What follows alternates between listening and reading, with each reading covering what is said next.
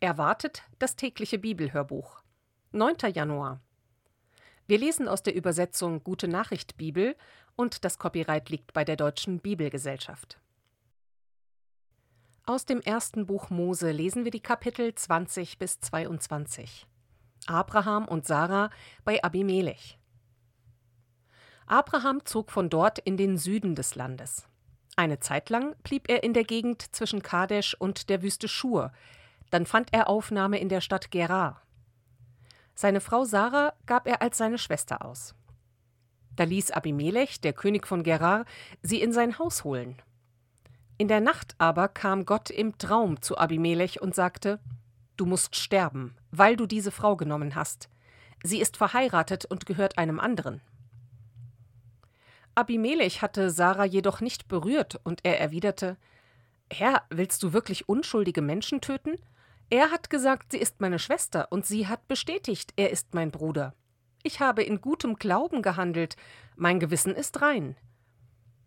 Gott antwortete Abimelech Ich weiß, du hast in gutem Glauben gehandelt, deshalb habe ich dich davor bewahrt, vor mir schuldig zu werden, und habe dir nicht erlaubt, sie zu berühren. Gib sie jetzt zurück. Ihr Mann ist ein Prophet, er wird für dich beten, dann bleibst du am Leben. Wenn du sie aber behältst, musst du sterben und alle in deinem Haus mit dir. Am nächsten Morgen rief Abimelech seine Leute zusammen und berichtete ihnen, was geschehen war. Alle bekamen große Angst. Dann rief er Abraham und hielt ihm vor: Wie konntest du uns das antun? Womit habe ich mich an dir versündigt, dass du mich und mein Volk in diese schwere Schuld gestürzt hast? Es ist unerhört, was du mir angetan hast. Was hast du dir dabei gedacht?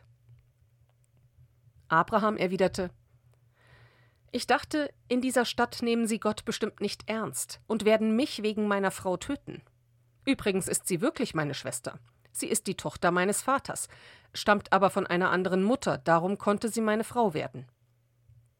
Als Gott mich aus meiner Heimat in die Fremde schickte, sagte ich zu ihr Tu mir den Gefallen und gib mich überall, wohin wir kommen, als dein Bruder aus.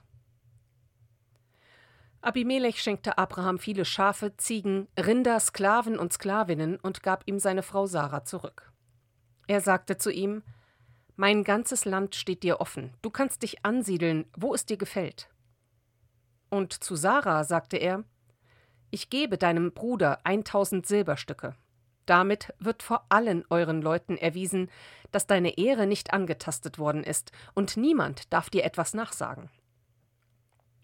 Nun betete Abraham zu Gott, und er nahm die Strafe von Abimelech und von seiner Frau und seinen Sklavinnen, so dass in seinem Haus wieder Kinder geboren wurden. Der Herr hatte nämlich in Abimelechs Haus jeden Mutterleib verschlossen, weil der König die Frau Abrahams zu sich genommen hatte. Sarah bekommt einen Sohn. Der Herr dachte an Sarah und tat an ihr, was er angekündigt hatte. Sie wurde schwanger und gebar Abraham noch in seinem Alter einen Sohn. Es war genau zu der Zeit, die Gott angegeben hatte. Abraham nannte den Sohn, den Sarah ihm geboren hatte, Isaak. Als Isaak acht Tage alt war, beschnitt er ihn, genau wie Gott es angeordnet hatte. Abraham war bei Isaaks Geburt 100 Jahre alt. Sarah aber sagte: Gott hat dafür gesorgt, dass ich lachen kann. Alle, die davon hören, werden mit mir lachen. Noch nie hat Abraham es erlebt, dass ihm einer die Nachricht brachte, deine Frau Sarah stillt ein Kind. Aber jetzt in seinem Alter habe ich ihm noch einen Sohn geboren. Isaak wuchs und gedieh. Als er von der Mutterbrust entwöhnt wurde, feierte Abraham mit seinen Leuten ein großes Fest. Hagar und Ismael werden verstoßen und gerettet. Eines Tages sah Sarah den Sohn der Ägypterin Hagar spielen, das Kind, das diese Abraham geboren hatte. Da sagte sie zu ihrem Mann: Jagt diese Sklavin und ihren Sohn fort. Der Sohn der Sklavin darf nicht mit meinem Sohn Isaak zusammen erben. Abraham missfiel das sehr, denn auch Ismael war ja sein Sohn. Aber Gott sagte zu Abraham: Gräme dich nicht wegen des Jungen und deiner Sklavin. Tu, was Sarah von dir verlangt, denn die Nachkommen Isaaks sollen als deine rechtmäßigen Nachkommen gelten. aber auch den Sohn der Sklavin werde ich zu einem Volk machen, weil er von dir abstammt. Am nächsten Morgen nahm Abraham Brot und einen Schlauch mit Wasser, legte beides Hagar auf die Schulter, übergab ihr das Kind und schickte sie fort. Hagar ging weg und irrte ziellos in der Wüste bei Beersheba umher. Als das Wasser im Schlauch aufgebraucht war, warf sie das Kind unter einen Strauch und setzte sich etwa einen Bogenschuss davon entfernt auf die Erde, denn sie sagte Ich kann nicht mit ansehen, wie der Junge stirbt. So saß sie in einiger Entfernung und weinte laut. Aber Gott hörte das Kind schreien. Da rief der Engel Gottes vom Himmel aus Hagar zu Warum bist du verzweifelt, Hagar? Hab keine Angst. Gott hat das Schreien des Kindes gehört. Steh auf und nimm den Jungen bei der Hand, denn ich werde seine Nachkommen zu einem großen Volk machen. Gott öffnete Hagar die Augen, da sah sie einen Brunnen. Sie ging hin, füllte den Schlauch mit Wasser und gab dem Kind zu trinken. Auch weiterhin half Gott dem Jungen. Er wuchs heran und wurde ein Bogenschütze. Er lebte in der Wüste Paran, und seine Mutter gab ihm eine Ägypterin zur Frau ein Vertrag zwischen Abraham und Abimelech. Damals kam Abimelech mit seinem Heerführer Pichol zu Abraham und sagte zu ihm: Ich sehe, Gott steht dir bei und lässt dir alles gelingen, was du tust. Darum schwöre mir jetzt bei Gott, dass du an mir und meinen Sohn und allen meinen Nachkommen nicht treulos handeln wirst. Ich habe dir nur Gutes erwiesen, handle du nun ebenso an mir und an dem Land, in dem du als Fremder lebst. Das schwöre ich dir, sagte Abraham. Er beklagte sich aber bei Abimelech darüber, dass dessen Knechte ihm einen Brunnen weggenommen hatten. Ich weiß nicht, wer das war, sagte Abimelech. Du hast mir bisher nichts davon gesagt. Ich höre heute zum ersten Mal davon. Abraham gab Abimelech Schafe, Ziegen und Rinder, und sie schlossen einen Vertrag. Dann sonderte Abraham noch sieben Lämmer aus seiner Herde aus. Was sollen diese Lämmer? fragte Abimelech. Abraham erwiderte Die musst du von mir annehmen. Damit bezeugst du, dass ich den Brunnen gegraben habe und er mir gehört. Der Ort erhielt den Namen Beersheba, weil Abraham und Abimelech hier ihren Vertrag mit einem Schwur bekräftigt hatten. Nachdem sie in Beersheba den Vertrag geschlossen hatten, kehrten Abimelech und sein Heerführer Pichol in das Land der Philister zurück. Abraham aber pflanzte in Beersheba einen Tamariskenbaum und rief im Gebet den Namen des Herrn, des ewigen Gottes an. Lange Zeit lebte Abraham als Fremder im Land der Philister. Gott stellt Abraham auf die Probe. Einige Zeit danach geschah es. Gott stellte Abraham auf die Probe. Abraham, rief er. Ja, erwiderte Abraham. Nimm deinen Sohn, sagte Gott, deinen einzigen, der dir ans Herz gewachsen ist, den Isaak. Geh mit ihm ins Land Moria auf einen Berg, den ich dir nennen werde, und opfere ihn mir dort als Brandopfer. Am nächsten Morgen stand Abraham früh auf. Er spaltete Holz für das Opferfeuer, belud seinen Esel und machte sich mit seinem Sohn auf den Weg zu dem Ort, von dem Gott gesprochen hatte. Auch zwei Knechte nahm er mit. Am dritten Tag erblickte er den Berg in der Ferne. Da sagte er zu den Knechten Bleibt hier mit dem Esel. Ich gehe mit dem Jungen dort hinauf, um mich vor Gott niederzuwerfen, und dann kommen wir wieder zurück. Abraham packte seinen Sohn die Holzscheite auf den Rücken, er selbst nahm das Becken mit glühenden Kohlen und das Messer. So gingen die beiden miteinander. Nach einer Weile sagte Isaak Vater, ja, mein Sohn. Feuer und Holz haben wir, aber wo ist das Lamm für das Opfer? Gott wird schon für ein Opferlamm sorgen. So gingen die beiden miteinander. Sie kamen zu dem Ort, von dem Gott zu Abraham gesprochen hatte. Auf dem Berg baute Abraham einen Altar und schichtete die Holzscheite auf. Er fesselte Isaak und legte ihn auf den Altar oben auf den Holzstoß. Schon fasste er nach dem Messer, um seinen Sohn zu schlachten, da rief der Engel des Herrn vom Himmel her Abraham, Abraham. Ja, erwiderte er.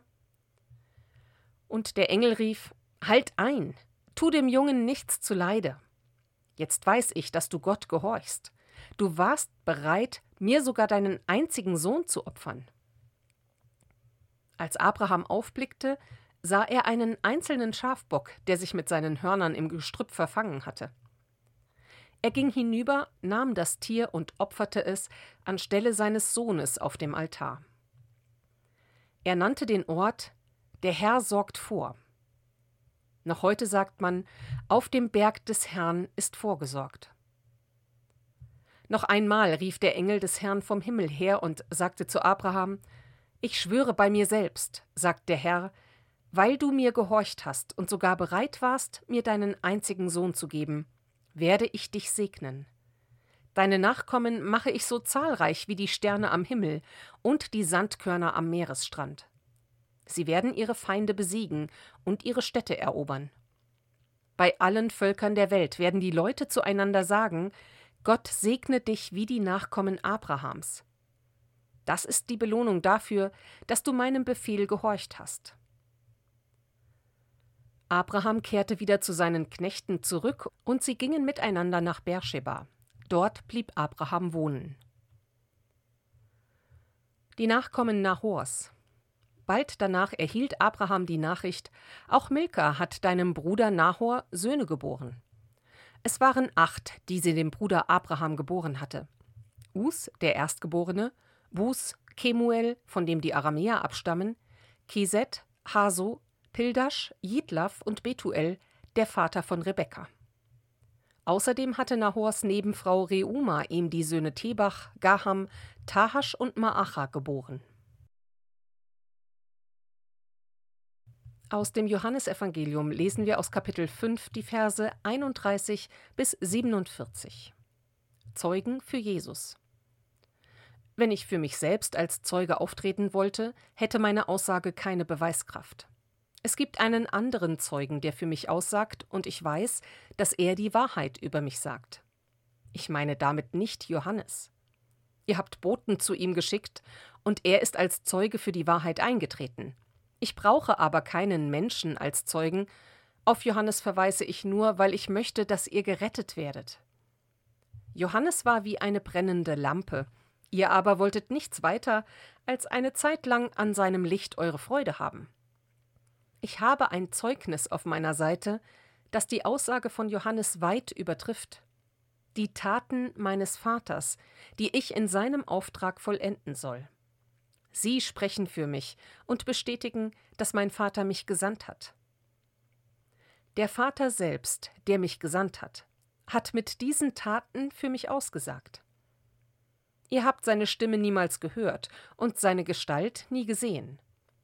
Auch sein Wort in den heiligen Schriften nützt euch nichts mehr, weil ihr dem, den er gesandt hat, keinen Glauben schenkt.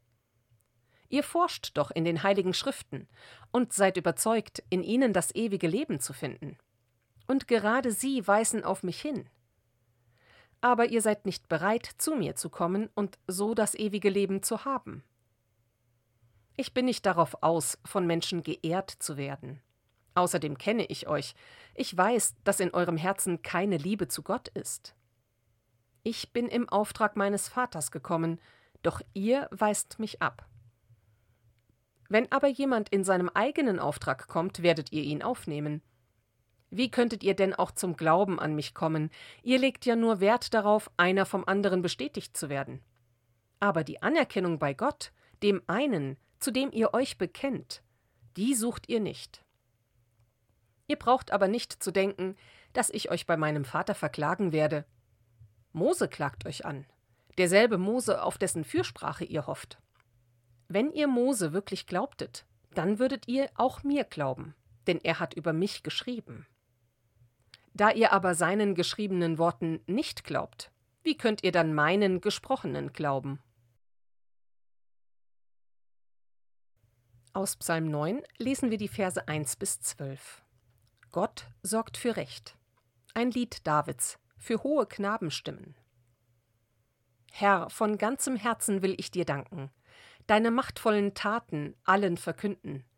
Über dich will ich jubeln und mich freuen, Von dir will ich singen, du höchster Gott. Vor dir mussten meine Feinde weichen, sie stürzten und kamen um. Du hast dich auf den Richterstuhl gesetzt und mir zu meinem Recht verholfen, denn deine Urteile sind gerecht. Den Völkern hast du gedroht, die Unheilstifter zerschlagen, ihre Namen für immer ausgetilgt. Völlig vernichtet hast du sie, ihre Städte entvölkert und in Trümmer gelegt, für immer sind sie vergessen. Doch der Herr regiert für alle Zeiten, sein Richterstuhl ist aufgestellt. Der ganzen Welt spricht er gerechtes Urteil, unparteiisch entscheidet er über die Völker. Den Unterdrückten bietet er sicheren Schutz. In schlimmer Zeit sind sie bei ihm geborgen. Alle, die dich kennen, Herr, setzen auf dich ihr Vertrauen. Du lässt niemand im Stich, der deine Nähe sucht. Preist den Herrn mit eurem Lied, ihn, dessen Thron auf dem Zionsberg steht, macht bei den Völkern seine Taten bekannt. Aus Sprüche 2 lesen wir die Verse 16 bis 22. Einsicht und Besonnenheit helfen dir auch, der fremden Frau zu widerstehen, die dich mit ihren schmeichelnden Worten verführen will. Ihren eigenen Mann hat sie verlassen und damit auch Gott die Treue gebrochen. Wer zu ihr geht, der geht in den Tod, denn von ihrem Haus führt der Weg steil hinunter in die Totenwelt. Wer sie aufsucht, kommt nicht mehr zurück, denn von ihrem Haus führt kein Weg zum Leben. In jeder Hinsicht helfen dir Einsicht und Besonnenheit, dein Leben so zu führen, wie Menschen es tun, die Gott die Treue halten. Redliche, rechtschaffene Menschen dürfen im Land bleiben und darin wohnen. Die Treulosen aber, die nicht nach Gott fragen, werden weggefegt und ausgerottet.